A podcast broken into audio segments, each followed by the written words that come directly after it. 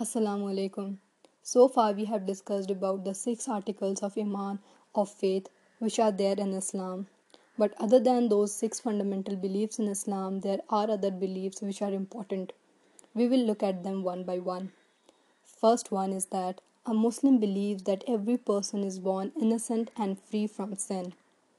When a person reaches maturity of understanding and can distinguish between right and wrong, that is, when a person reaches puberty, he becomes accountable for his actions.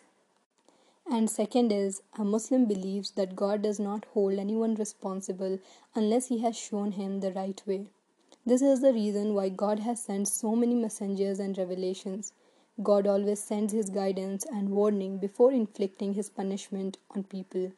In Quran there are various examples of people who disobeyed the messengers. For example, were Firaun who disobeyed the words of Musa alayhi salam, therefore they, he disobeyed the words of Allah.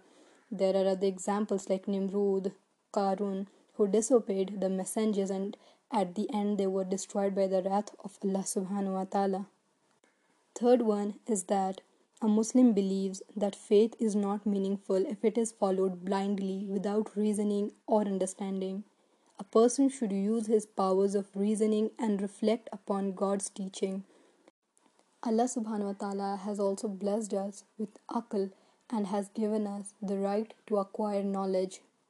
Therefore, we should reason everything that we do and that is the reason why Allah subhanahu wa ta'ala has mentioned in the Quran that He has given the details of everything for the people who reflect. So it is a duty, our duty to gain knowledge, to study about every matter, to know the reason before following it blindly.